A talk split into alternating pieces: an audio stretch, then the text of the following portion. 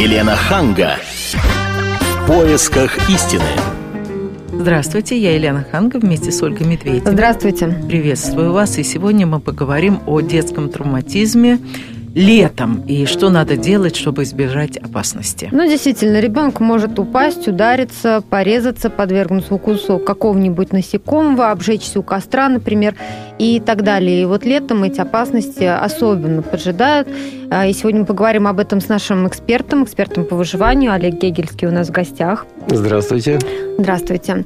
Но давайте начнем с того, Олег, а какие травмы вообще чаще всего получают дети в летний период? И, э, если я не ошибаюсь, это все-таки зависит от возраста ребенка. Да, конечно. Но вот что касается детей, то все-таки у взрослых людей уже наработан какой-то опыт, э, значит, избежать э, каких-то ситуаций. То дети, они учатся а учатся, как известно, на своих ошибках. Поэтому, говоря о детском травматизме, вот весь список, который можно, вот мыслимый список, который можно себе представить, его можно э, смело как бы подразумевать э, к детям. То есть это может быть что угодно, начиная от лампочки, которую вот ребенок вот попробовал засунуть в рот, и потом ее приходится доставать там э, самыми там не пойми какими способами. Но это не зависит от да, времени года. Конечно, это абсолютно. Но и... вот говорят, что летом да, травмы возрастают у детей на 35%. И, насколько я понимаю, это связано с тем, ну, что думаю, в школе, а может быть и больше, но просто Конечно. в школе они под присмотром постоянно, ну хотя бы там до 4 часов под да. присмотром преподавателей. Угу. А сейчас они все предоставлены себе, потому что родители-то все равно продолжают ходить на работу. Ну да, да. Ну да. и вот что делать? Я думаю, можно разделить э, проблемы на то, что э, проблемы в городе, проблемы на воде – и проблемы там на даче. Вот так вот. Да, Давайте да, начнем. Травмы, да, да, вот могут ну, быть самыми опасными. Угу. Ну, а, скажем так, э, начиная, э, вот если говорить о городских проблемах, то, естественно, есть такая очень большая тема, но это отдельная тема, это э, опасности извне, то есть не ребенок, который там, допустим, сам провоцирует какие-то опасности, а ну, самая такая большая опасность, это, естественно, транспорт, значит, и есть еще одна опасность социальная, это вот похищение, насилие в отношении детей, но это отдельная угу. тема. Вот, и каждый родитель, наверное, в первую очередь об этом думает. Давайте о ДТП Но, поговорим. Да, а вот что касается, конечно, городских опасностей, то это, конечно же, дорожно-транспортное происшествие с, с участием детей, потому что они очень подвижны и э, очень активны и подвижны, и, соответственно, в своих деяниях они очень редко контролируют окружающую среду. Поэтому их перемещения, они могут иметь неожиданные вектора, соответственно, это призыв, наверное, к взрослым. Серьезнее да. поговорить с детьми, да, конечно, обучить конечно. их правилам а, Совершенно справедливо. Движения. И, э, ну, что там греха таить, это вот то, что касается ДТП, это обучение должно быть назидательное именно, то есть очень назидательное и менторское. А вот вы есть... обмолвились о том, что похищают детей. Это тоже очень страшно, хотя, наверное, не так распространено и касается в основном детей угу. состоятельных родителей. Но, тем не менее, вот на ваш взгляд, что можно сделать? А, вот как я предполагаю, я знаю, что сейчас телефоны делают угу. специальной такой услугой, где родитель может, может отследить, определить. определить. Вот расскажите, да, стоит да. это давать а, такие ну, телефоны? Вы знаете, с одной точки дорогой телефон, а это функция вот дорогих телефонов. Э, с одной стороны, дорогой телефон хорошо, потому что вот ребенка действительно всегда он на связи, там всегда можно вычислить по координатам. С другой стороны, сам телефон может э, быть источником опасности, э, потому что увидеть у ребенка, допустим, хороший и дорогой телефон, это уже, допустим, ребенок повзрослее или, допустим, допустим, какой-то криминальный элемент, угу. это они уже... Могут заинтересоваться. Да, конечно. Но в таких тут... случаях надо сказать, отдай телефон. 50 э, Просто брось, оставь вот, телефон, не надо за него бороться. То есть самому маленькому человеку нужно внушить, что самое дорогое, что у него есть, это жизнь. Папа, мама тебя очень любят, и ты есть самое дорогое, что вообще может только быть. Поэтому, если вдруг что, помни об этом, что ты самое дорогое. Бросай все, уходи, э, не надо ни за что цепляться, никто тебя ругать не будет. Значит, ты самое дорогое дорогое. То есть, э, в принципе, для того, чтобы, ну, это мое твердое убеждение, для того, чтобы ребенок избегал каких-то опасностей, хоть городских, хоть э, где-то аутдор, э, вне города, значит, я больше чем уверен, что ребенок просто должен понимать свою ценность для родителей. Вот, как это сказать, то есть он должен чувствовать, что он очень нужен. Но смотрите, сейчас дети, особенно вот этот возраст, 12 лет, 13 лет, они независимы. Няньку угу. к ним не не, присто, не приставишь и ничего им не запретишь. Да, да. Они уже хотят гулять. Вот я в своем детстве, ну, я гуляла и совершенно запросто это могла уйти 9 и вернуться в 9, и родители не волновались. Вот сейчас вы бы стали отпускать детей там 12 лет, они говорят, мы пойдем погулять. Куда? Куда-нибудь. Вот угу. так вот можно сейчас поступать? Ну, а вы знаете, мир устроен, вот, на мой взгляд, таким образом, что э, каждая, каждая эпоха имеет свои опасности. И, с одной стороны, конечно же, э, со стороны этих опасностей нужно детей э, оберегать и обучать, а с другой стороны, не показав и не столкнувшись, как? Эмпирический путь, он самый надежный. Поэтому, с одной стороны, нужно оберегать, охранять, не допускать, а с другой стороны, ну, я не знаю, насколько это возможно, дозируемо, контролируемо, все-таки их нужно с этими опасностями, чтобы Знакомый. они сталкивались, да, потому что на словах не объяснишь так, как если ребенок, допустим, попадет, скажем, там, не знаю, немножко заблудится в лесу, э, или вдруг, допустим, столкнется с каким-то животным непонятным. Но это, я говорю, это, ну, это только отдельная категория родителей, вот каким-то образом там, допустим, они э, активно этим ну, занимаются. Для того, чтобы дети оставались под присмотром, многие сейчас будут отправлять их в детские лагеря. Давайте поговорим о том, с какими опасностями именно в детском лагере может столкнуться ребенок. Ну, я так думаю, что это такой классический набор. Это насекомые, э, это, значит, разные ползающие, подразумевается, змеи, значит. Но, с одной стороны. Э, с другой стороны, э, самое безобидное насекомое, которое может оказаться безобидным, там, скажем, для 10, 20, 30 детей, вдруг может оказаться смертельно опасным для одного конкретно взятого. Именно потому, что у него может быть аллергия. Аллергия, совершенно справедливо. А поэтому... что делать? Вот как предупредить ребенка, что вот его там укусил там, комар или еще что-то. Mm-hmm. Вот что надо делать там, чтобы был в аптечке супрастин или есть какие-то другие... Э, вот. Я думаю, я думаю, что это очень, полез, очень полезный навык. И вот что касается супрастина, я так думаю, это уже тем, кто повзрослее. А тем, кто поменьше, я думаю, очень полезный навык для детей – это э, в срочном порядке и в первую очередь ставить э, взрослых в известность о том, что происходит что-то mm-hmm. не так, что пошло что-то нештатно. Главное это побежать очень... к, да, к, да, взрослым да, да, и объяснить да, им. Да. Давайте мы продолжим э, эту тему и, в частности, поговорим о том, что поджидает, какие опасности поджидают детей э, в лагерях. После рекламы и новостей мы сейчас прервемся на несколько минут. Я напомню, у нас в студии эксперт по выживанию Олег Гегельский. Говорим мы сегодня о детском травматизме летом. Елена Ханга. В поисках истины. Мы продолжаем говорить о детском травматизме летом и как избежать опасности. У нас сегодня в гостях Олег Гегельский, специалист по выживанию. И до рекламы мы говорили о детях в пионерских лагерях. Что делать, если, например, ребенка там укусил или комар, или там муха какая-то? Что обязательно нужно положить ребенку в аптечку с собой? А, ну, э, скажем так, э, да, какой-то минимальный набор, скажем, э, но это очень индивидуально. Ну, это все знают, да, что у каждого человека своя аптека. То есть, и поэтому у каждого ребенка соответственно. Ну, есть, есть какой-то стандартный набор. Да, то есть в наборе обязательно должен быть перевязочный материал, это обязательно. Обеззараживающие средства, это зеленка дез, дезинфицирующие средства, да. Вот. И э, либо зеленка йод, либо же э, какие-нибудь э, дезинфицирующие средства, жидкие, значит, значит может быть перманганат калия, но он сейчас немножечко, по-моему, не в части, что называется перекись водорода. То есть то, чем можно, допустим, не просто промыть рану. Я бы хотела промыть. вот отдельно заметить, что, конечно, в каждом лагере есть медицинский пункт, естественно, да, да, там наверняка да. весь этот набор найдется, но на всякий да. случай лучше перестраховаться свое, свое, и положить в аптечку. Ну, и опять же, я не уверена, что в каждом лагере есть а, против аллергии. И, да, может быть, даже не да. каждая медсестра сообразит, что происходит Конечно. с ребенком. Если вдруг он Конечно. стал раздуваться, да. он говорить ничего не может. Угу. И надо предупредить, может быть, если вы знаете предрасположенность вашего ребенка, что да, если, да, не дай бог, ведь аллергия еще на что может случиться? На цветение. Сейчас э, цветение, вот тополь идет.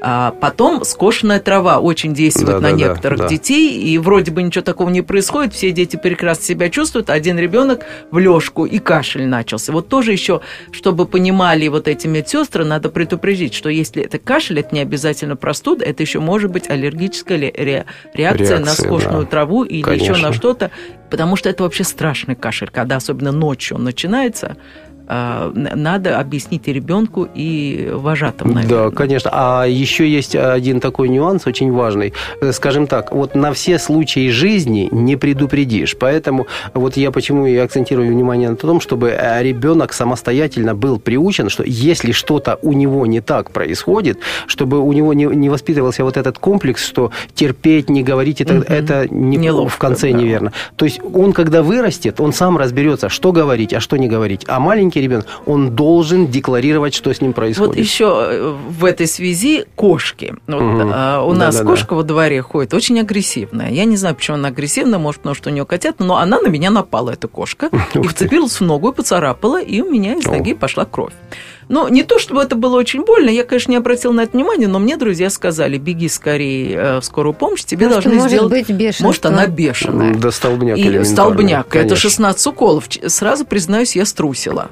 И не далась уколы делать, но на самом деле это большая опасность, потому что непонятно, где эти кошки ночуют, из каких да. помоек они питаются. И вот а, что делать ребенку, который сейчас наверняка, увидя симпатичную китю, полезет угу. этого котенка или целовать, Киска, или да. киска, или собачку бездомную он увидит, захочет домой притащить, а собачка его царапнет или цапнет.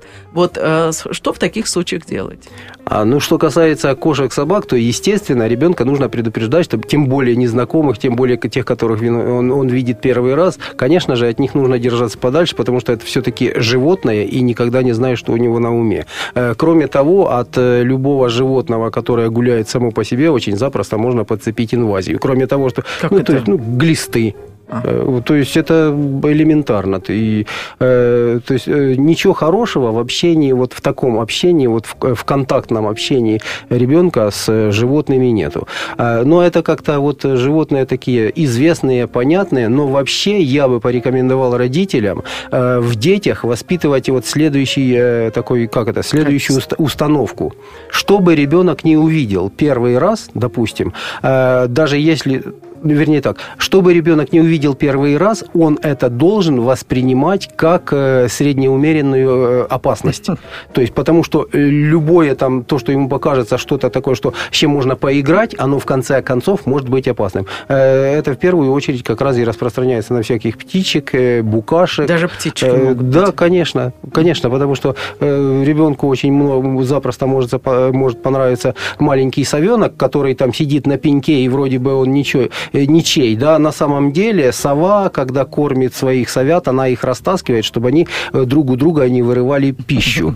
Значит, но при этом, при всем, даже небольшая болотная сова может нанести очень серьезные ранения. Просто, допустим, там она, вот у нее есть такая сама, она садится на голову или на плечо, и просто-напросто, скажем, у нее очень острые когти, которыми она легко может там пробить Поранить. кожу. Ой. А если вдруг, а если вдруг там глаз или что-нибудь, то есть э, животное животное, загнанное в угол, оно ну, любое. с все равно не такова большая вероятность э, встретиться, как, например, со змеями. Да, конечно. И вот как ребенку объяснить, э, как вести себя, если он увидел змею? Ну, слава богу, вот что касается э, рептилий и змей, вот, допустим, да, что касается змей, слава богу, у нас генетически к ним, э, ну, скажем, как минимум э, такая какая-то... Настороженность. Настороженность, а по максимуму пани... паническое отторжение. Ну, не у всех детей, да. я бы сказала. Но, да. да, но многие дети, вот, да, они хотят там подергать за хвост, значит, погладить, потрогать. Они как, они на палочку Да, на палочку берут. и так далее. Естественно, здесь только воспитательная, только превентивная меры, только объяснение, чем это может закончиться в доходчивых формах, зависимо от возраста. Но в любом случае, с люб... даже вот вы знаете, э, я сталкивался с тем, что трехлетнему, по-моему, ребенку э, папа пытался объяснить разницу между ужом и змеей. Да. И ужа вот можно, а змею нельзя. Да, если есть на голове, мне тоже объяснение да, вот желтенькое, это, это очень, очень большая ошибка по той простой причине, что тот же уж э, может, э, вернее, скажем так, э, тот же уж, э, он, допустим, э, вернее, змея и уж иногда могут быть просто-напросто очень сильно похожи э, вследствие каких-то мутаций. Допустим, очень сложно быстро, допустим, когда перемещается значит, этот объект, очень сложно его быстро идентифицировать. Да, конечно, поэтому и поэтому ребенок, будучи уверен, что это уж, потому что ему показалось, что я, там есть вот эти вот желтые меточки, он запросто может, допустим, хватануть змею. Поэтому Это очень опасно. А я хотел вернуться все-таки к собакам и кошкам. Скажите, Да. вот есть разница, если тебя царапнула кошка или собаку, стоит ли бежать в скорую или можно просто промыть чем-то? А укус... и, и укуси... есть разница между укусом Да. и вот объясните Да, эту разни- разницу. Разница очень существенная. Дело в том, что когда, допустим, э, наносится вот поверхностное повреждение там э, когтями, нам грозит только занесение инфекции, которая находится в окружающей среде.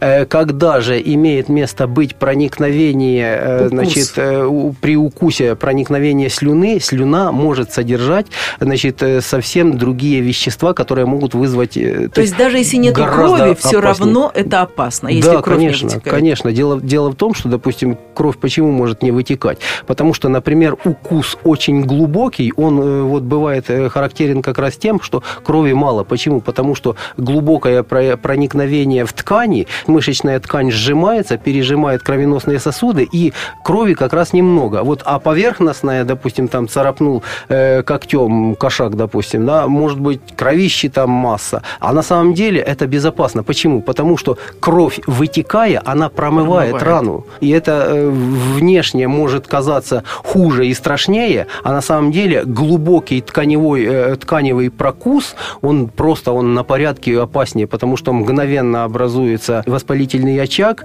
выхода нет, значит, все попадает, тут же попадает в кровь, Понятно. стоком Ужас, крови ужас. Но Да, в любом конечно. случае нужно обратиться к врачу, будь то Моментально. царапина, чем, будь чем то... быстрее, тем лучше. Потому что э, бешенство ничем не лучше э, столбняка, а столбняк, ну, ничем не легче бешен, бешенства. Поэтому... И еще один укус, который э, сейчас летом очень опасен, это энцефалитные клещи. Очень, да. Для детей это очень опасно по той простой причине, что опасность-то укуса клеща, вот как раз она имеет такую, так как бы, двойную природу. Во-первых, опасен сам укус. Почему? Потому что вместе с укусом могут попасть вот те самые вещества, которые могут вызвать там, значит, э, тот же энцефалит, да.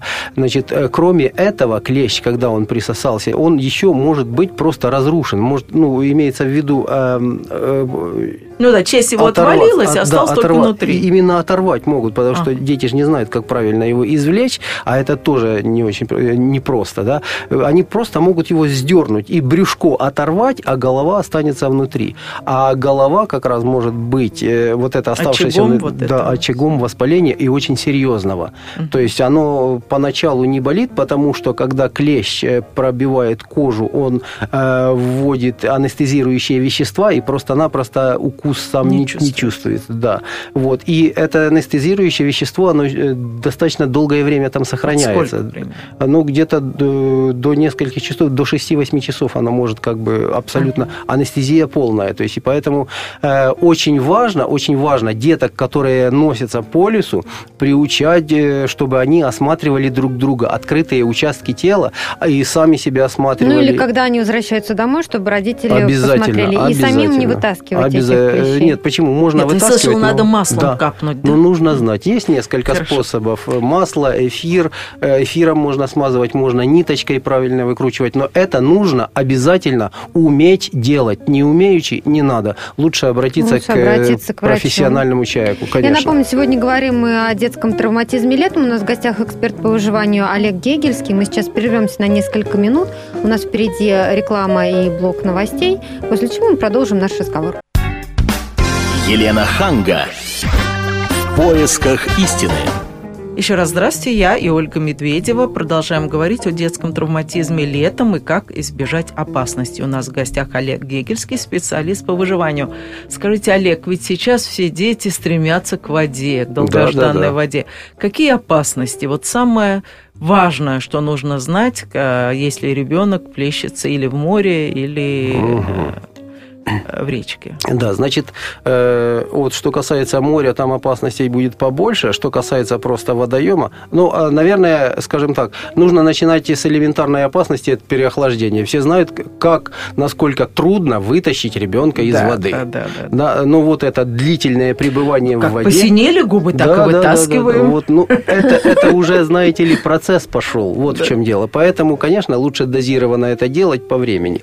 Э, то есть, потому что посиневшие пухлые губы и трясучка. Это уже первое, как бы первый признак начала А сколько времени можно а разрешить ребенку а это кажд, каждому ребенку, зависимо от того, от физиологии ребенка, это, во-первых. Во-вторых, от окружающей ну, если среды. обычный здоровый ребенок, давайте определим вот возраст, там, скажем, до подросткового возраста, и подросткового. подросткового ну, я так думаю, вот есть такая цифра волшебная, четверть часа, 15 минут. Этого вполне достаточно для того, чтобы он сбросил вот э, свою вот эту энергию, uh-huh. побарахтавшись достаточно в воде. И э, дело в том, что там не обязательно 15 минут купаемся, час сидим на, на берегу. Достаточно для того, чтобы вот э, как бы остановить и гипотермические э, процессы, да, э, достаточно 3-4 минуты. То есть буквально вот на минуту, на две на солнышко вылез, там немножечко э, по, это сам, по бережку побегал. Этого достаточно для того, чтобы восстановиться и опять в воду, ради бога, угу. не вопрос. То есть, грубо говоря, его иногда нужно выдергивать из воды. Хотя бы там раз в 15 минут выдернули и опять. Э, вот. Да. Олег, а меня очень беспокоит, вот я прочитала статью о том, что тонущие люди, не только дети, тонущие люди совершенно не похожи на тонущих. Вот, то есть рядом да. очень много погибло людей, рядом с которыми находились Потому взрослые. что они не кричат так, как это показывают вот, в фильмах. Вот, э, вы не зря вот, очень правильно сказали про кино. Дело в том, что это киношный образ, и он нас очень сильно подводит вплоть до того, что случается несчастье. Потому что киношный образ тонущего человека – это орущий не своим голосом, барахтающийся, такой там э, создающий там, да, фонтан брызг да. там и так далее. На самом деле, когда человек тонет, когда э, значит, дыхательные пути спазмированы, он не может кричать по определению. Он максимум на что способен это хрипеть и сипеть. И этот хрип и сип э, очень недалеко, ну, недалеко слышен. Это во-первых. Во-вторых, э, этот спазм, э, кроме того, он еще очень сильно ограничивает мышечную деятельность. Поэтому человек достаточно вяло э, хлопает там руками. То есть он выглядит просто как ну, просто как купающийся человек, просто стоящий на месте. Вот если, допустим, если мы ближе немножко, э, значит, находились бы, то да, очень просто, да, яркий признак это именно вот это остекленение глаз, выпученность глаз и так далее, то есть э, специфическое, значит, выражение ну, это лица. Испуг, и когда не да. может человек говорить. Поэтому, поэтому, как мы можем избежать этих вещей? И да, известны, кстати, случаи, когда просто рядом с родителями дети погибали именно потому, что ну, ну родители не могли сориентироваться, да? Да, ну что, в 20 метрах там купается ребенок, да и купается, а потом что-то там немножко по, как-то не так себя повел, нырнул, вынырнул, нырнул, вынырнул, а потом нырнул и не вынырнул. То есть и такие случаи известны и со взрослыми людьми. Поэтому единственное средство, э, вернее, единственный способ, э, который мы можем э, проконтролировать этот процесс, это прямое визуальное наблюдение. Другого нет. А еще я наблюдала, как в Москве-реке, ну, очень мелкая. Думаешь, вот я перейду ее, вот там есть место. Угу. А там такие подводные течения, а которые не видно. Ты их чувствуешь только тогда, когда сам стоишь. И я видела, как родители отпускали детей, зная, что тут ну, буквально там по пояс, и вдруг этих детей сносило. А родители... течения, они есть и в реках, и в море да, даже конечно. А, в, а в море, кроме этих течений, которые не, в том-то и дело, что их не видишь, э, значит, может быть еще обратное течение, может быть еще нагонная волна. То есть в море вообще нужно быть предельно осторожным. И знаете ли, буйки, они как бы, это не чья-то прихоть, а это просто вот те люди, от которых зависит человеческая жизнь, которые мы называем спасателями, uh-huh. они просто реально оценили, за какое время, на каком расстоянии от берега, при каких обстоятельствах они смогут спасти человека. Дальше буйков они просто уже будут не успевать. Поэтому буйки это не, не надо прихоть. пижонить и заплывать. Да, конечно. Вот еще говорят, что очень полезно детям особенно ходить босиком по горячему песочку, а, что дети закаляются, это хорошо для, для носа и так далее. Но учитывая, что наш песочек на диких пляжах абсолютно никто не чистит, это очень чревато всякими порезами и довольно опасными травмами. Вы как считаете? Да, конечно, это, э, как это сказать, вот э, есть такая, такой постулат, постулат. Чем отличается лекарство от яда? Э, лекарство от яда отличается дозой.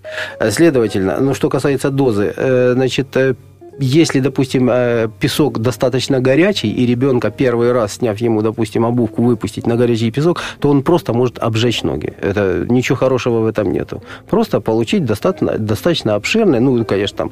Э, Для тех, кто собирается в Египет и в Турцию. Совершенно справедливо. Там это легко, моментально просто происходит. А вот что касается загрязненных, допустим, пляжей, то, естественно, очень правильно э, будет, если, допустим, есть сейчас масса просто, есть специально так называемые рифовые туфли, да, вот, которые и воду пропускают, и в то же время там есть специальная мощная сетка, которая защищает просто от порезов стеклом. Она защитит, может защитить от ежа, который там, допустим, выбросила волной, которого занесло песком, и если на ежа наступить, сами знаете, могут быть угу. очень плохие последствия. Не говоря уже о том, что от какого-нибудь моллюска конуса, который может привести, допустим, там просто э, к летальному исходу. Поэтому э, обувка на сегодняшний день это очень полезная опция, особенно для ребенка. Они же носятся везде, где только хотят, под ноги они не смотрят. А под ногами может быть что угодно. От куска коралла, там, допустим, который там, э, ну, может сломается, а может и э, порежет. И заканчивая битым стеклом. Так что в этом ничего хорошего. Просто скажем так, если вот, допустим, э, ребенок будет бегать обутый, именно вот в такие тапочки, в которых и купаться можно, и по берегу бегать, мы просто себе меньше Головную проблем. Боль снимаем. Конечно, совершенно. Снимаем головную боль. Потому что если ребенок, там, допустим, получил травму, все, на этом отдых закончился, на этом начинается лечение. А, вот. а для того, чтобы этого не происходило, ну, элемента... Дело в том, что многие причины, э, вернее, многие опасности лечатся элементарно на подходах, э, прогнозированием ситуации. И ничего там сложного нету, потому что те же тапочки, допустим, они могут эм, решить вопрос и порезов, и, э, и укусов, и всего на и свете. Ожогов. Да, и Ну, ожогов, одежда конечно. и обувь – это отдельный да, пункт. Да, да, да. да. Но то, во что должны быть одеты, одеты дети, потому что обязательно должен быть головной убор. Да, конечно. Перегревы, солнечные Совершенно. ожоги да, да, да, да. и так далее. И плюс э, вот эта обувь, чтобы не порезаться. То есть родителям в первую очередь нужно обращать внимание на то, во что их ребенок одет и обут. Конечно, обязательно. Как вы считаете, стоит ли покупать страховку на детей, если вы их отправля... если вы едете в Турцию или там Египет? Ну, какие самые распространенные направления? Там Марокко? Ну, ну Турция и Египет – это самые распространенные у нас направления, но сейчас популярно ездить в Крым, опять ну, же. Да. да, но туда, я не знаю, покупают страховку в Крым? Я думал, только ну, за границу. Вот вы знаете, вот что касается за границы и что касается, допустим, э, нашей страны, то вот э, по нашей стране как-то вот достаточно, по-моему, и те, той страховки, которая входит вот э, в, сам, э, ну, в, сам, в саму путевку. Что же касается заграничных поездок, я более чем уверен, что кроме той страховки, которую предполагает Э, путевка, нужно страховаться здесь. Почему? По, по той большой... Стоит это, ну, немного больше. Но случаев, когда люди попадали на всю голову там только потому, что какого-то, а, а, какой-то один пунктик отсутствовал, и стоило это 45 долларов здесь, а выливалось в 45 тысяч mm-hmm. со всеми там последующими там, mm-hmm. ну, чудовищными просто какими-то нюансами, ну, вы знаете, все-таки я более чем уверен, я сам всегда, я достаточно часто выезжаю за рубеж, поэтому я всегда так поступаю. Стоит это недорого, ну, немножко дороже, но тем не менее, э, вот а нельзя, нельзя сравнить с тем ощущением э, вот защищенности. Лучше быть э, уверенным, что да. никогда тебе не понадобится эта страховка, Конечно. но пусть Бог она будет на всякий случай, да. Конечно. Олег, вот а, чтобы научить детей правилам поведения на воде, их обязательно водить в бассейн для того, чтобы вот инструктор именно им объяснил, как себя держать на воде? Или родители сами могут объяснить, и ничего с ними не случится? Ну, грамотный родитель может это сделать лучше инструктора, скажем так, грамотный родитель. А вот, но, скажем, инструктор это тоже очень хорошо и правильно. Просто не у всех такая возможность есть, поэтому кто-то прям на пруду там занимается с ребенком. Но то, что ребенка нужно обучать элементарным вещам, это однозначно. Хоть это сосед, хоть это родитель, хоть, э, хоть это, вернее так, хоть это бесплатный сосед, хоть это бесплатный родитель, хоть это платный инструктор, в любом случае э, знаний в этом смысле много не бывает, и я настаиваю на том, что это правильно и должно быть. Я напомню, говорим мы сегодня о детском травматизме летом, как избежать опасности. У нас в студии эксперт по выживанию Олег Гегельский. Мы сейчас прервемся на несколько минут. У нас впереди реклама и блок новостей. После чего мы вернемся к нашему разговору. Елена Ханга. В поисках истины. Еще раз здравствуйте. Это Елена Ханга и Ольга Медведева. И вместе с нами эксперт по выживанию Олег Гегельский. Елена, вы знаете, вот одно из э, ярких таких воспоминаний вот моего детства из детского садика Так. было то, как я разбил качелями голову О. одной девочки. То есть я каталась на качелях, а она просто залезла под качели, я не знаю, ну Мгм. что-то там она пыталась достать. Вот. И разбила, в общем-то, естественно, девочке голову, наложили несколько швов. Ну, благо, что не сотрясение, все Мгм. нормально, там аккуратно врачи сделали. Но вот этот а, детский травматизм именно на аттракционах, Мгм, в аквапарках, опять же, Вот качели. аквапарки здесь- меня пугают. Да, Они так сносятся с Сильно этих... всех- распространено, вот особенно сейчас, сейчас очень Мгм. много выезжает в аквапарке. Вот, Мгм. Олег, давайте мы поговорим, наверное, о качелях, вот как а, родителям предупредить детей, да, чтобы они не попадали в такие ситуации, которые я рассказала сейчас, а потом поговорим Мгм. об аквапарках и каруселях в парках. Да, ну это вот то, с чего мы, собственно, начали, э, что дело в том, что дети, они имеют такую очень живую природу, поэтому э, э, за ними нужно следить, это во-первых. А во-вторых, их приучать к тому, чтобы они за собой следили, потому что когда следишь за собой, больше контролируешь окружающее пространство. И к великому несчастью, вот то, о чем вы сказали, что там у вас вот был такой инцидент в детстве, к великому несчастью через это проходят все. То есть либо ты кому-то что-то сделал, либо тебе что-то там. э, Ну, если говорить об произошло. аквапарках, наверное, лучше не отпускать детей без родителей. Или вы считаете, что там есть специально обученные люди, которые присматривают? Ну, специально обученные люди, они тоже люди, как говорится, и им, скажем так, это вам ваш ребенок э, супер дорог, а специально обученным людям такое дело, отвернулся, отвлекся, там, ну, то есть, ну, по-разному, ну, человеческий фактор, он везде присутствует. Я думаю, можно детей э, отпускать самостоятельно, детей нужно отпускать самостоятельно, потому что рано или поздно ребенок должен сталкиваться сам с этой жизнью и учиться ее, эту жизнь потреблять правильно. Вот. Но первые разы, я все-таки считаю, обязательно должны быть родители, должен быть ну, хотя бы один родитель. И, как я уже говорил, в достаточно такой в активной форме, допустим, э, обучать ребенка э, элементарным правилам, что нужно делать, как нужно делать. А еще лучше начинать любое обучение с того, что не нужно делать. Это очень важно. Вот. Что касается конкретно аквапарков и тех э, аттракционов, которые там есть, э, ну, а по максимуму, конечно же, производители заинтересованы в том, чтобы минимизировать любые риски, минимизировать любые травмы, потому что это отражается, в конце концов, на финансовом состоянии производителей. Поэтому это понятно. Но, с другой стороны, э, как мы знаем, дети, они придумывают очень часто какие-то особенности, э, до которых тот же производитель может не додуматься категорически. Поэтому ребенку, я думаю, что и в будущем это ему пригодится.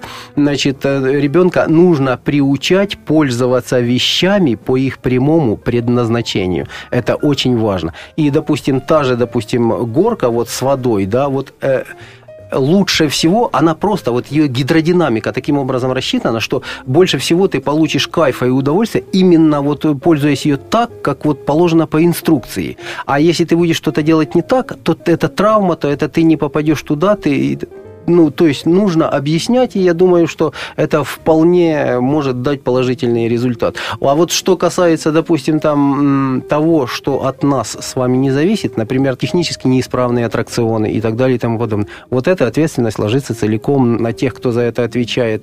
Это понятно, но на нас тоже ложится, потому что мы визуально скажем так, или на слух, можем определить, что какой-то нетипичный звук появился там, э, скажем, э, в моторе карусели, либо скрип какой-то, либо треск какой-то. Ну, у нас-то опыта больше, мы же знаем, как ломается, допустим, пластик, как пахнет э, плохо работающий подшипник. Мы-то это знаем, поэтому вот на такие вещи мы должны обращать внимание обязательно, когда отпускаем своих детей на Ну, аттракционы. к сожалению, мы не всегда можем тоже определить, потому что мы не специалисты, и Да, происходят несчастные случаи, конечно, да.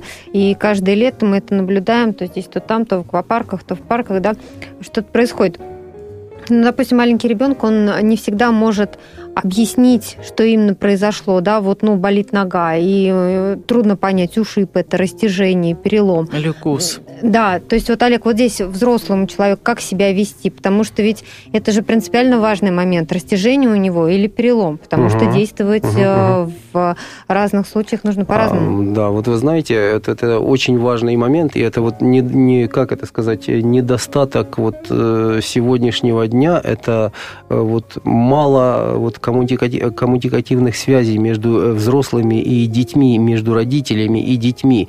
Дело в том, что чем больше с детьми общаешься, тем больше они тебе доверяют, и тем больше они тебе рассказывают. И вот штука в том, что э, очень часто сталкиваешься с тем, что одни дети вот ребенок получил травму, явно получил травму, но он настолько зашуган и запуган родителем, что он старается этого не сказать. Он старается скрыть, а оно все равно потом выходит в очень тяжелых формах, и все равно это приходится лечить. Да? А ребенок, который не закомплексован, который свободно общается с родителем, да, он, э, как только что-то у него произошло, это событие. А дети, они устроены так, что они событиями должны с кем-то поделиться. Вот лучше всего, когда они это э, делятся этим именно с родителями. И он вам расскажет и э, что произошло, и как произошло, и в деталях, и так далее. То есть легче будет диагностировать вот то, о чем вы сказали, легче будет понять, что произошло. Э, Перелом, растяжение, ушиб и так далее. Потому что даже, допустим, ребенок, будучи в шоковом состоянии, он все-таки он все-таки дает достаточно достоверную информацию по Скажите, происшествию. пожалуйста, сейчас многие отправляются а, в разные, ну как-то то, что называется, ну, Турцию, как называется, пансионаты, там. Египет, это что? Ну, то есть на курорты ну, отдыхать вы имеете да, в виду? вот я имею в виду закрытые территории. И опять же, дети в 12-13 лет уже, они хотят сами гулять, им неприятно, когда там мама с бабушкой ходят по пятам.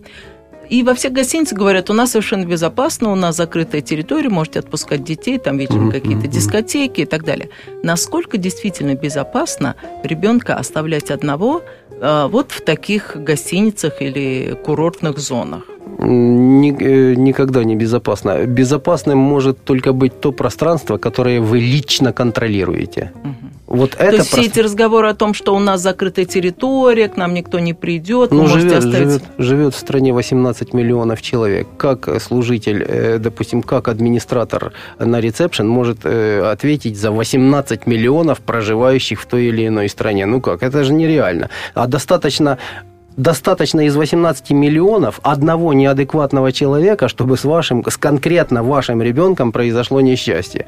Как можно давать гарантии? То есть это бесполезно. Поэтому повторяю еще раз. Значит, безопасной можно считать только ту территорию, которую вы лично контролируете. А вот как создать у ребенка иллюзию, что вам до лампочки, чем он там занимается, это ваши проблемы.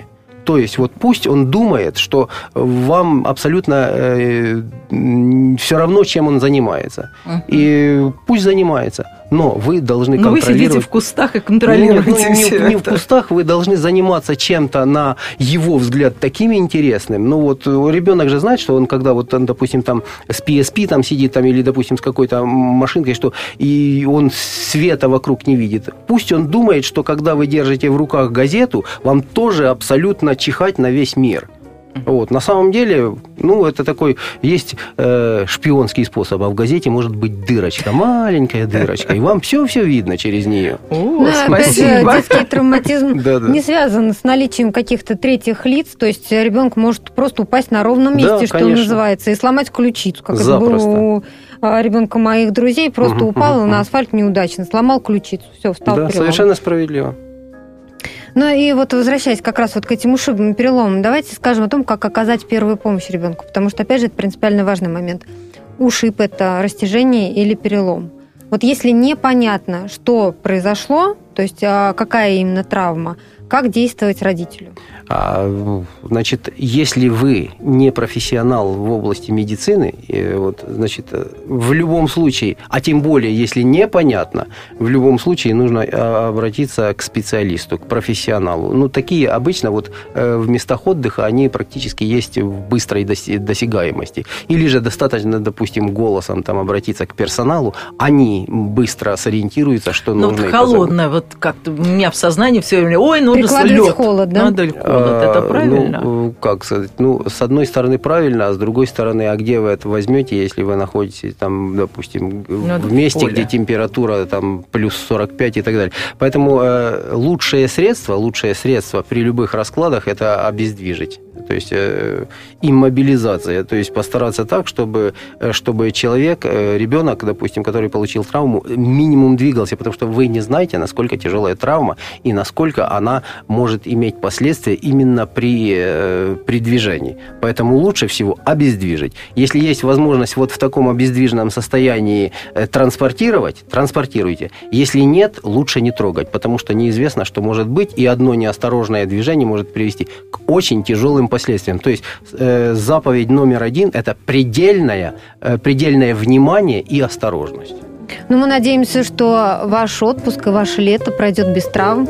Говорили мы сегодня о детском травматизме лета. Надеемся, вы прислушаетесь к советам нашего эксперта, эксперта по выживанию Олега Гегельского. А мы, Елена Ханга и Ольга Медведева, прощаемся с вами до следующего вторника. Всего доброго. Елена Ханга. В поисках истины.